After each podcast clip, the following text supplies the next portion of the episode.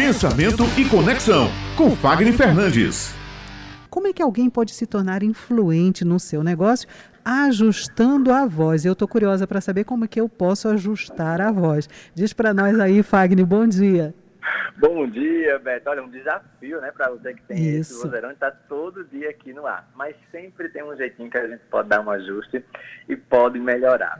Olha, a primeira coisa que a gente precisa conseguir aprender é definir bem duas coisas. O que significa persuasão e o que significa influência. A partir daí, a gente consegue direcionar a nossa voz, para entender como é que a gente pode influenciar um pouco mais e melhorar a nossa credibilidade no nosso negócio e conseguir crescer mais consequentemente.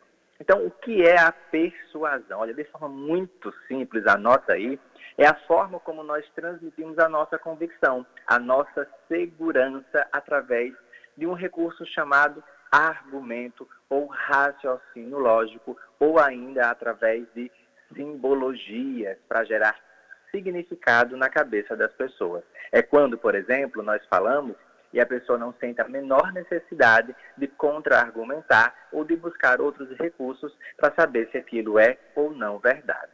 E aí vem a influência, que é a forma como nós sugestionamos algo para que uma pessoa se sinta bem executando. Ao contrário do que muitas pessoas pensam, influência não é manipulação.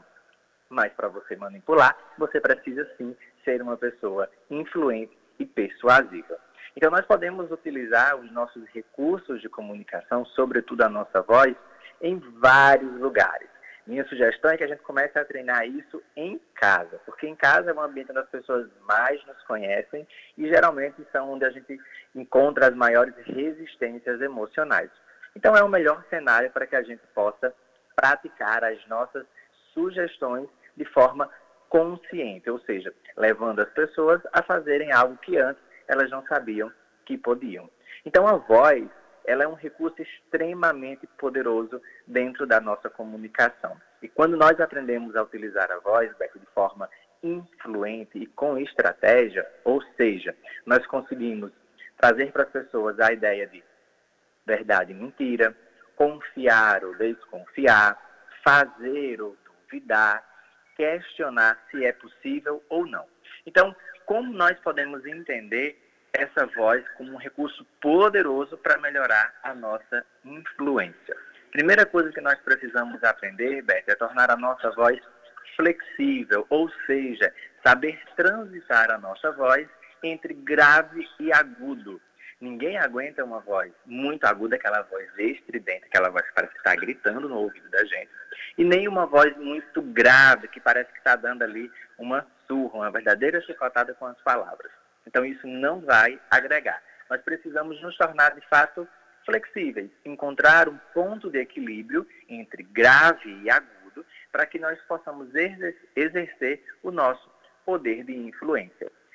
Um outro fator importantíssimo que a gente precisa aprender a usar a nossa voz é o ritmo. Uma voz com ritmo, ou seja, uma voz que consegue ter intensidades variáveis, também ajuda muito a tornar uma pessoa mais influente e a crescer no seu negócio. Quer ver só um exemplo? É quando nós utilizamos a nossa voz para motivar pessoas, motivar equipes e motivar a nós mesmos. Ou seja, é quando nós conseguimos dar energia às palavras através do som da nossa voz. Isso ajuda muito a tornar a comunicação mais influente e, consequentemente, também persuasiva. E, por fim, a nossa última dica de como você pode usar a sua voz é ter uma voz com um ajuste a médio grave, que são as vozes, Beck, que nós chamamos de voz carismática. É aquela voz que os locutores usam, é a voz que o político geralmente utiliza, é a voz que o apresentador também desenvolve. E aí, associada aos outros recursos, nós conseguimos ter aí uma influência. Lembrando que essa voz médio grave não é aquela voz dos programas que a gente escuta, é, por exemplo, momentos de amor. Não, não é essa, tá? Essa daí já é uma voz muito mais específica.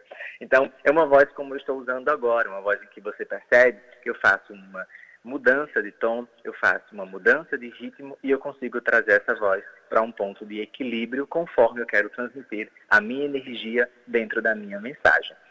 E que dependendo de cada estilo de pessoa, a gente vai precisando ajustar para cada perfil para não ficar uma voz falsa, ou seja, uma voz que não é sua.